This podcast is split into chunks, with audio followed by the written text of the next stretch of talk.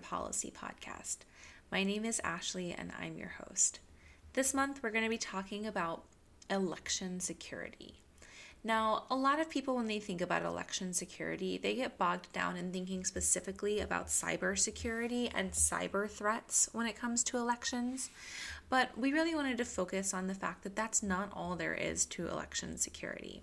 Election security can really run the gamut from thinking about election infrastructure, thinking about how best to run elections so that they're secure and that people have confidence in them, thinking about, yes, those cyber attacks or potentials for hacking or that kind of thing. Um, and also thinking about making people feel free and safe to participate in those elections. So there's a lot to this career field. It's obviously a very timely conversation. And we were really excited to hear from three women experts in this field who could talk about their experience in election security. I'm going to let them introduce themselves and then we'll start off with our questions. My name is Nina Jankowicz, and I'm the Disinformation Fellow at the Woodrow Wilson International Center for Scholars. I'm also the author of How to Lose the Information War Russia, Fake News, and the Future of Conflict. Hi, my name is Jenny Flanagan. I am currently serving as a consultant and advisor in election security and election defense in this 2020 election cycle. I previously uh, had the privilege to serve as Colorado's Deputy Secretary of State, so have experience as an elections official. And before that, spent about 15 to 20 years in advocacy around elections and democracy issues, everything from ethics in government to um, developing and supporting Colorado's election model, which is now a national model for how we run elections. So, my name is Katya Glod, and I'm currently a political risk consultant based in London, specializing in former Soviet countries. And um, uh, in the past, I did some election observation and election monitoring. And uh, I uh, started off as a short term observer on OSCE ODIHR election observation missions, and then continued as a long term observer, as an election expert, and as a political analyst. And I should perhaps uh, um, just explain that the OSCE stands for Election uh, Organization for Security and Cooperation in Europe and uh, it's the big organization based in Vienna, and it has a special institution which is located in Warsaw. It's called um, Office for Democratic Institutions and Human Rights. And uh, this is the um, OSCE arm which deploys election observers uh, to the only to the OSCE participating states. So, one of the first things we wanted to know was what interested these women about election security. What made them want to get into doing this research or working in this professionally? Jenny started us off. You know, I grew up in New Jersey as, you know, as part of a Jewish family, so social justice was always um, part of our family ethic. And until graduate school, I really didn't make the connections to the importance of voting in elections to the issues that I cared about. Um, so that's when I began my work in the democracy and voting space. Nina circuitous path into the field, and I think it's a really useful story for people to hear to know that you don't have to go directly to a particular subject area or research topic for it to become what you make your career. I started my career after I finished my master's degree at Georgetown um, at the National Democratic Institute for International Affairs, which is a group that supports democratic activists, election monitors, civil society organizations all around the world. Um, and I worked on Russia and Belarus programming. And that's when I kind of first became aware of, of disinformation as a tactic of foreign policy. Certainly, Russia was using it against uh, activists that it found to be a nuisance and to some extent against NDI as well because it viewed our work as you know trying to unseat the Russian government, which it was not.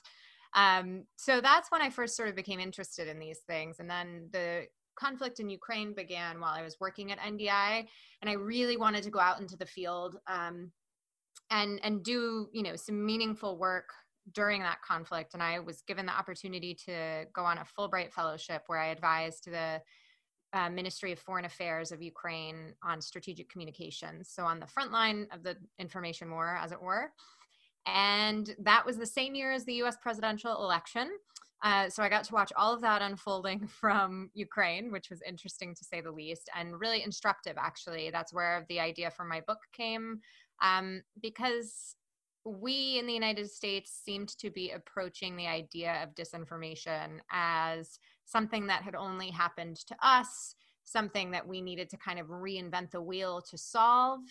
And I was seeing from Ukraine and, and the countries around Ukraine that I was doing my research in uh, that really there is a lot to be learned from our allies in Europe. And that is the research that has propelled me through to today. Um, and of course, these issues are extraordinarily important uh, relating to elections and, and the election that we are in the middle of right now.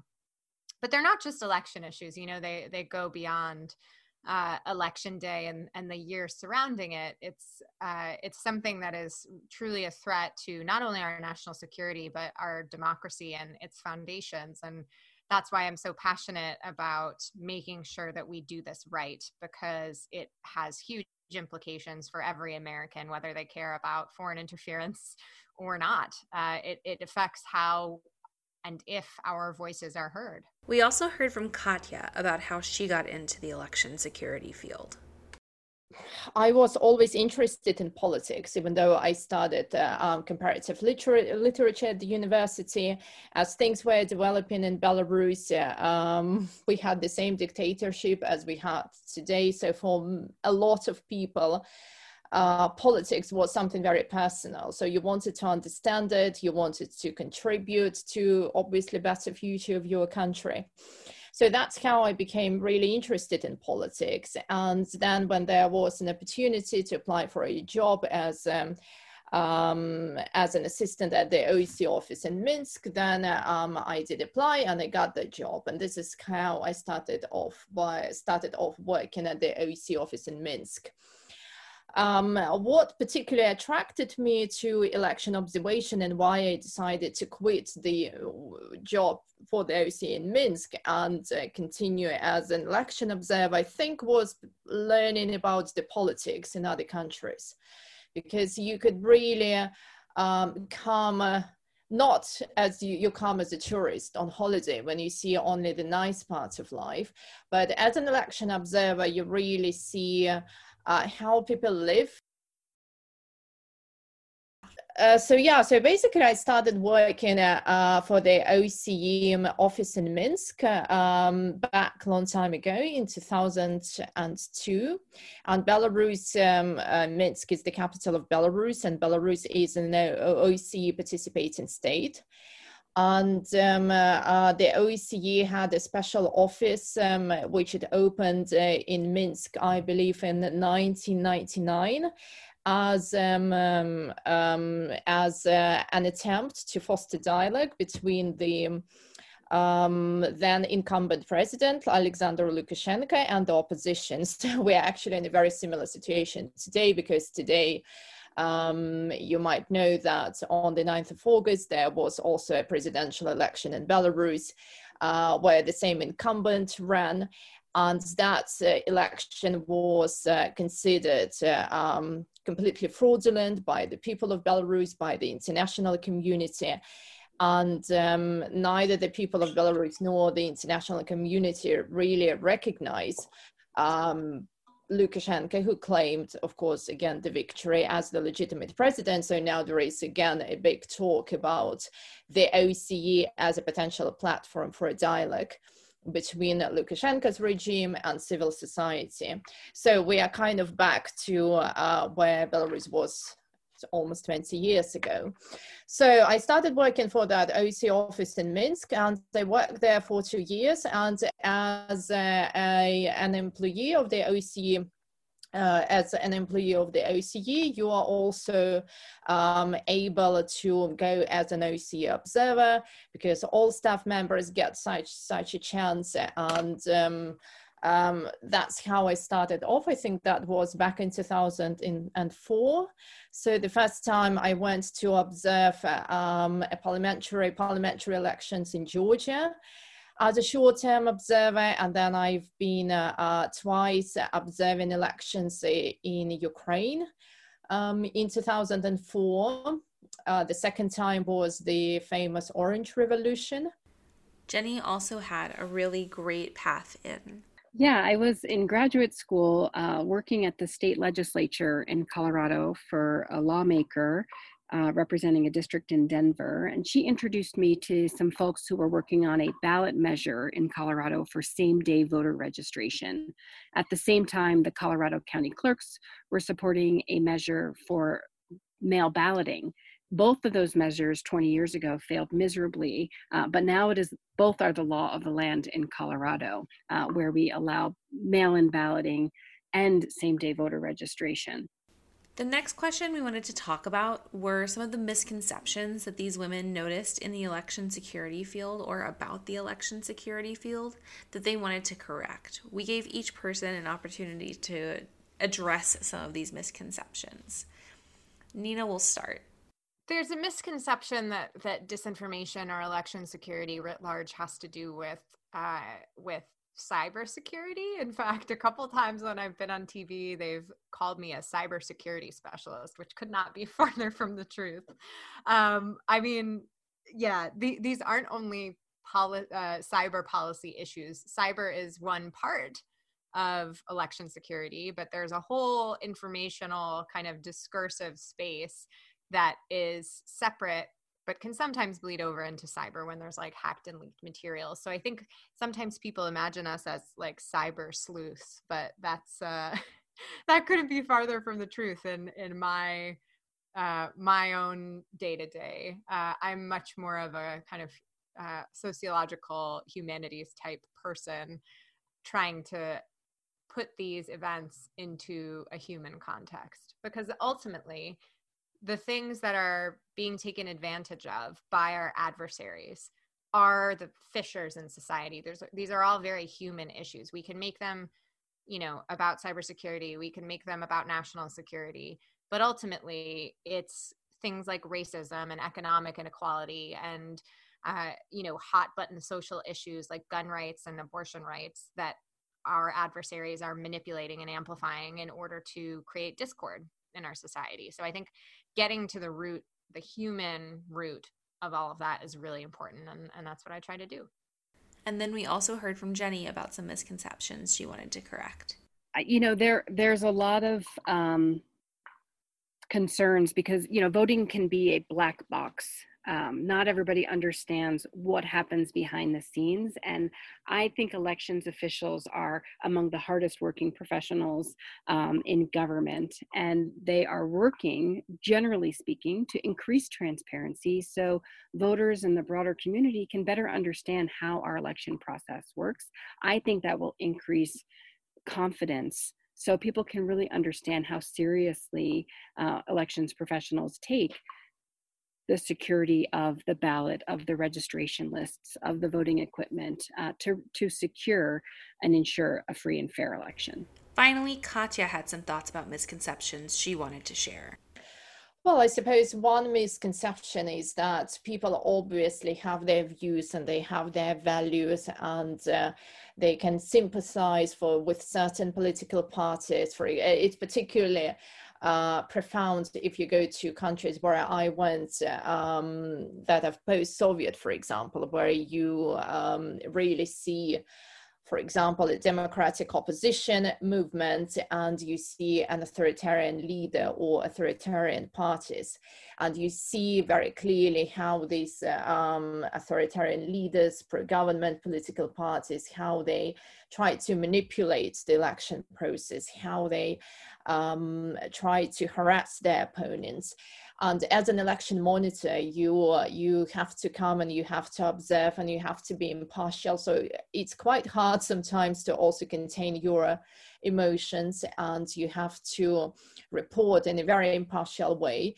And sometimes observers do get involved. They try to um, express their views when they meet with various election authorities or political party representatives, give some um, hope um, or give, uh, usually it's a false hope of support because election monitors just come as a technical mission. They just come to observe the process and report on whether it meets, um, in my case, it was the OSCE, whether it meets uh, OSCE international standards for elections that every country which is participating state has subscribed to. And um, so that's, I guess, the biggest misconception is that those who um, do election observation sometimes they think that they should also get involved, they should help one party, and that's not what you do. You have to stay impartial and um, unbiased. I certainly couldn't have told you what people do on the off years when there's not an election. And I had some really interesting conversations talking about what other things fall under the purview of someone who does election security work. We'll start with Jenny's answer. Yeah, and it sort of speaks to your mis- misconceptions questions as well. Pe- people are surprised to hear security and elections in the same sentence. We think about elections as people casting their ballots once every cycle, but there is so much work that goes in year round to ensure that our elections process is secure and trustworthy. And that's really where the security piece comes in. Everything from making sure our voter registration databases are cyber secure, um, that our infrastructures and voting equipment are securely tested and stored. Um, every step along the voting process um, has a security component, and that's critical to ensure voter confidence and trust in our democratic process. Katya's answer was also really helpful. Yes, it's a very good question because actually there is another misconception that people think that election monitoring is a very short process. So you basically arrive just uh, a day before election happens, you monitor the election, the voting itself, and the vote count on election day, and that's all. That's it. You're finished. But in fact, uh, obviously, different organizations have different methodologies, but I think most uh, are respectable. Um, election uh, observation organizations, they stick to the rule that elections are a long-term process. And for example, the OSCE would deploy uh, an election observation mission several weeks uh, before election day, usually five, six. In the past, it was even longer um, before election day. And that's because you have to observe the entire election process. So you have to observe, for example, when the election is called, when the election campaign has started, you have to observe this process. You have to observe how, what sort of access to the voters uh, political actors get. You have to observe the media during the elections, how they cover election campaign. And within the OSCE ODIHR, and I think within the uh, EU as well, there is even a special media monitoring unit that they uh, monitor um, a certain number, for example, a representative number of TV channels, uh, newspapers, radio, and nowadays it's also social media and they see how um, different parties are covered. For example, do incumbent parties get more coverage than the, the parties from the opposition? Nina also had some thoughts to share here.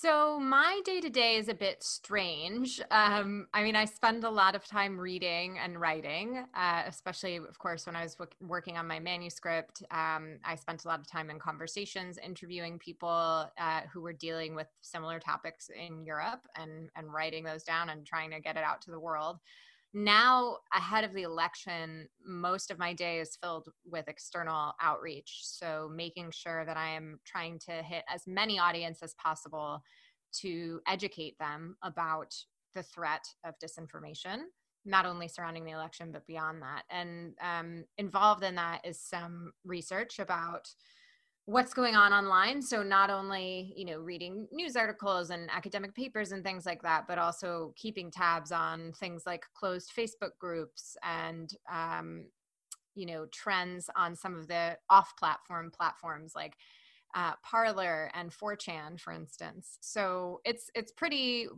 widespread right now. In particular, I'm doing a project that looks at how uh, both foreign state actors and domestic disinformers use disinformation that is sexualized or gendered against women in public life to discredit them and try to push them out of the public eye, um, which of course is, is a has huge implications for our democracy if women aren't participating because they're worried about scrutiny um, related to their gender to their private lives and that's absolutely uh, so far from what we're seeing the case. So it really runs the gamut. Um, but I'm lucky that, you know, as somebody who works in the research sphere, I can kind of uh, structure my day as it most interests me um, and what I think is most important to do at any given time. So sometimes it's a lot more research, sometimes it's a lot more outreach, sometimes it's a mix of both.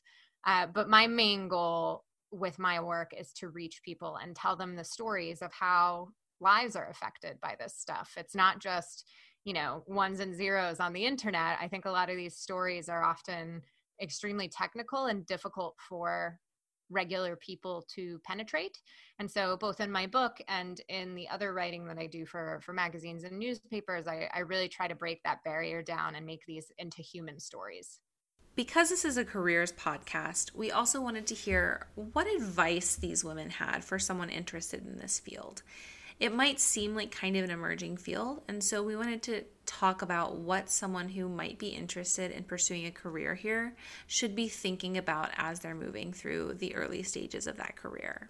Katya had some great advice here. Uh, yes, yeah. Well, I think election monitoring is more or less is sort of an ad hoc job. It's not something that can be uh, considered as a permanent full-time employment. So it's a consultancy opportunity. So that's number one. So if you want to uh, base your career around that, you have to be aware that you will have to apply either to the OSCE or ODIHR or to the um, EU every time there is a new mission, uh, election observation mission expected somewhere. So it's not that you're employed for two or three years and you do just election monitoring because it's basically an exercise where um, independent consultants are called for. So you have to to think about that. Then the second point is um, the second thing I would recommend is research uh, the opportunities available, see what uh, um, organizations do election uh, observation. I mentioned the ODIHR, there is also the European Union um, election observations uh, um, missions that send more to African, I think Middle Eastern countries as well. Uh, Russia and the so-called uh, Commonwealth of Independent States, which more or less covers uh, the majority of the former Soviet states, except for the Baltics, um, it has its own um, election monitoring arm. Um, it's um, uh, very heavily influenced by Russia, but that's uh, yet another organization where you can apply for uh, to monitor elections. So basically, you have to research the opportunities and then just go ahead and apply. And as I was saying before, I think the main my main advice would be to try and stay impartial. Remember that um, as an election monitor, you're not there to influence the outcome of the election. You are not there to help anyone you come and you're seen as a very neutral person, someone who just reports what they see rather than trying to get involved into the process itself. Jenny also gave us some excellent advice. You know, there there's so much um, that has to do with elections and election security, whether you come at it on the government side or um, from an outside uh, nonprofit um, advocate side to corporate partners. Ev- everyone has a role to play in our democracy. Um, and when it comes to election security, that a big piece of it is is that confidence and trust to ensure people understand how voting works in our country in any country um, because that can increase people's confidence when they really understand how the process works so there's no wrong way to come about it in terms of securing the voting process. Um, tackling mis and disinformation has become a huge security factor um, in the whole of society, but certainly when it comes to elections, both in terms of getting good information about the voting process and trustworthy information about candidates and issues, um, but also to ensure that bad actors don't disrupt the voting process in any way. So, that kind of monitoring and engagement and education uh, to ensure that the electorates and the public are getting good information is, is also a big uh, emerging field related to this work. Nina's advice was also really helpful. I would say, in general, just follow things that are interesting to you. You know, if you told me even four years ago at this time when I was already in Ukraine working on issues related to disinformation and kind of encountering disinformation on a day to day, if you told me then that I would have a book out and, you know, be doing election security and disinformation al- analysis for major TV networks, I would have laughed you out of the room, basically. Um, I think you can't plan too much, unfortunately, but what you can do is take up opportunities that are interesting to you, say yes to things that come up um, be creative, be energetic, and add a special slice of you to the the projects that you're doing. So when I came to Ukraine for my Fulbright, in addition to my placement within the Ministry of Foreign Affairs, I, I had planned to write um, for my research project a paper exploring how uh, social media affected the Euromaidan revolution. So not not anything like wildly, you know, uh, out of the box, but something that I was interested in because I had done some comms work at, at NDI. Um, and as I was in Ukraine after the 2016 election and revelations about Russian interference started to come out, as I read about, you know, countless new efforts being stood up to counter disinformation, that's where the idea for my my research really started percolating. Um, and I changed my research project, you know, of course, with the full blessing of the Fulbright program, to something that I was really passionate about. I looked at how uh, Western governments and international organizations were supporting counter disinformation work in the Central and Eastern European space. That was the project that then gave life to my book so I guess my point is if you feel passionate about something, find a way to make that happen in your job. And certainly that's something I did at NDI as well. You know, I was really involved with our communications and our kind of um, outreach surrounding our programs in Russia, even after we had left Russia because of USAID's closure there. I eventually went on to work. Uh, with the government relations and communications team because of my passion for you know communications technologies and all of that really um, is experience that I draw on today when I'm, you know, consulting with governments on strategic communications and things like that. So find a way um, in the position that you're in, in the coursework that you're doing, to really bring out the things that you're passionate about. Um, and then if you find somebody who's a mentor to you or somebody that you look up to that you encounter, um, especially for women in this space, I feel like that is hugely important. I think for a long time, I was fixated on finding somebody who was exactly like me. But it, it kind of became very clear quickly that like I was following a very strange path and a bit of an unconventional path, and that there wasn't going to be anyone like me. So instead, the folks that I go to for advice, even though they have wildly different backgrounds to me, um, I, I really do try to keep them close and use them as a sounding board whenever I can because I think so many of these experiences, they're not necessarily whole cloth interchangeable, but they there there's plenty that you can draw from the ngo community where i started my career to inform the work that i'm doing now uh, you know in the think tank space uh, I sometimes, you know, talk to State Department colleagues or even colleagues who work for other governments to get their perspectives on things. So really, just identify those people who are going to be your champions. Um, and keep them close. And then the, the last thing that I would say, and this is kind of getting a little bit beyond the election security space into more general career advice, but I think these maxims hold true no matter what you want to do.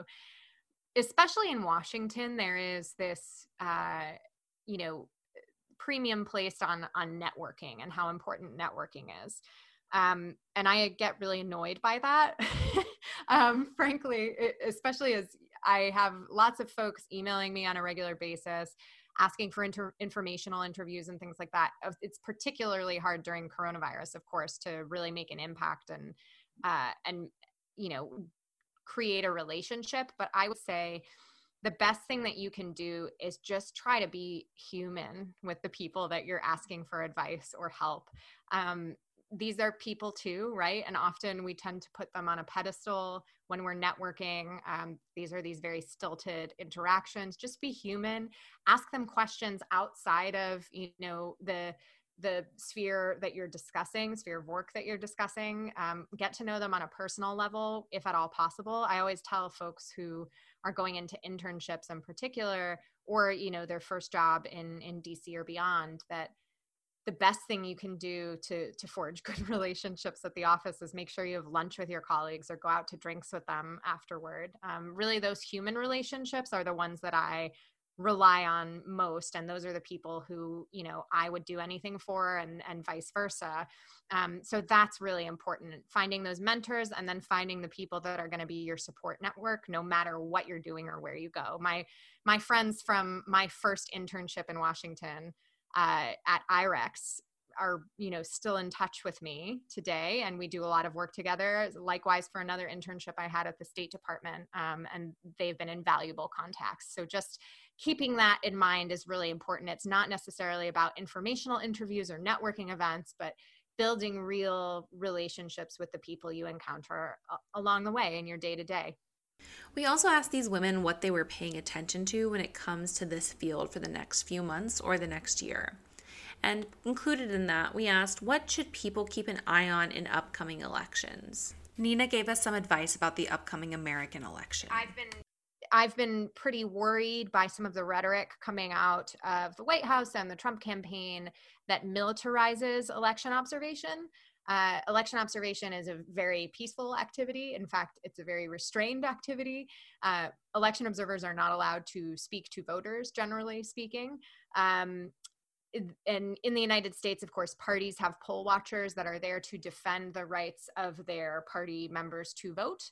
But even in that case, they're not supposed to be intimidating voters. They're not supposed to be interacting with voters. They're supposed to be interacting only with the poll poll workers themselves.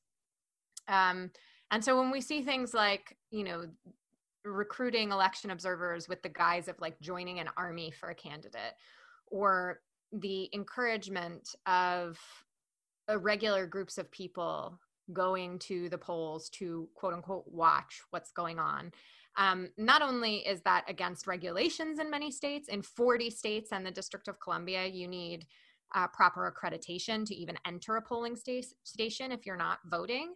Um, but it's also just anti-democratic and it's not i wouldn't necessarily say it is it is disinformation um, it is certainly incitement to violence but all of these things uh, amplified by the communications technologies that we have these days through social media that can target messages exactly to the people that are going to find them most appealing um, that's where we get into really difficult territory and, and regulatory territory frankly.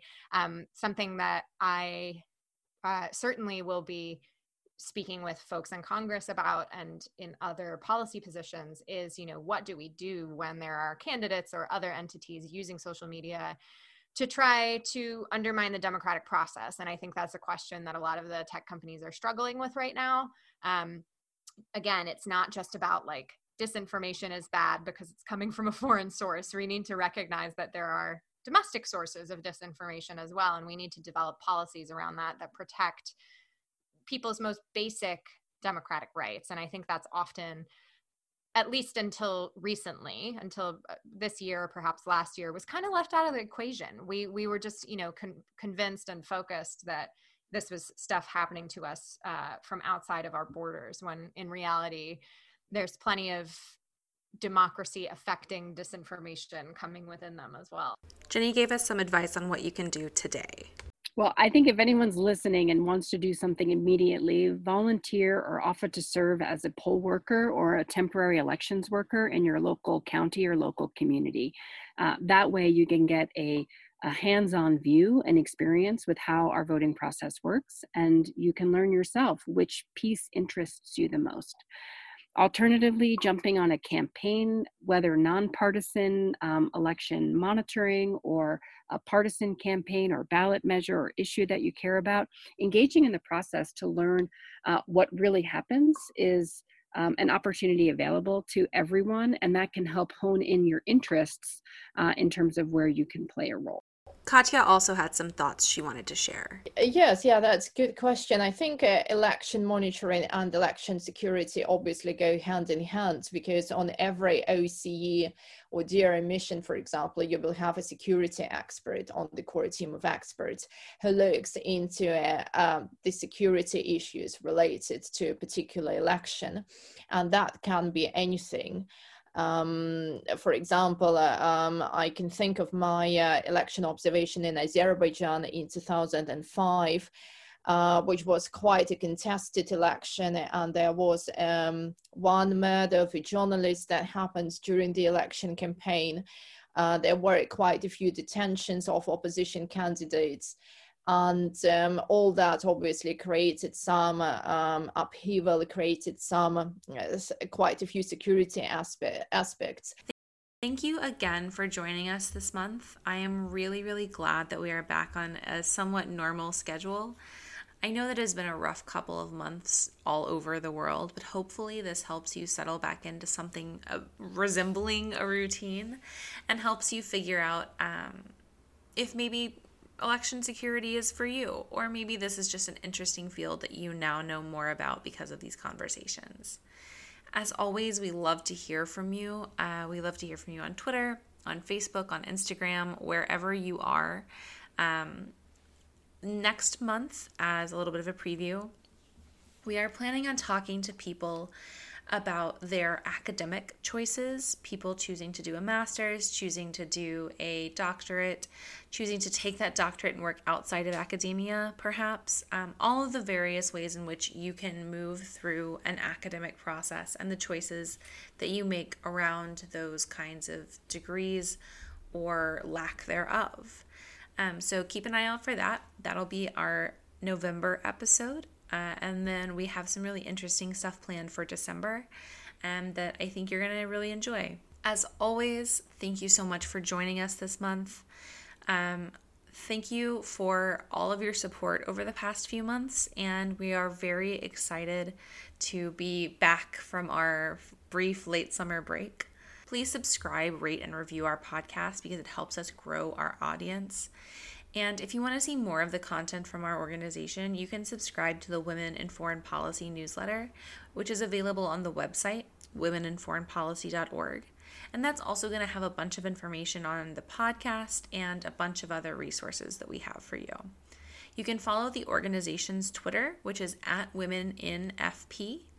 And if the work we're doing means a lot to you, you can consider supporting us via PayPal at Lucy Goulet or on Patreon at Women in Foreign Policy. We are an all volunteer team, so that means your support goes even further. We love the work we do, and we absolutely couldn't do it without listeners like you. Thank you all so much, and we will talk to you again soon.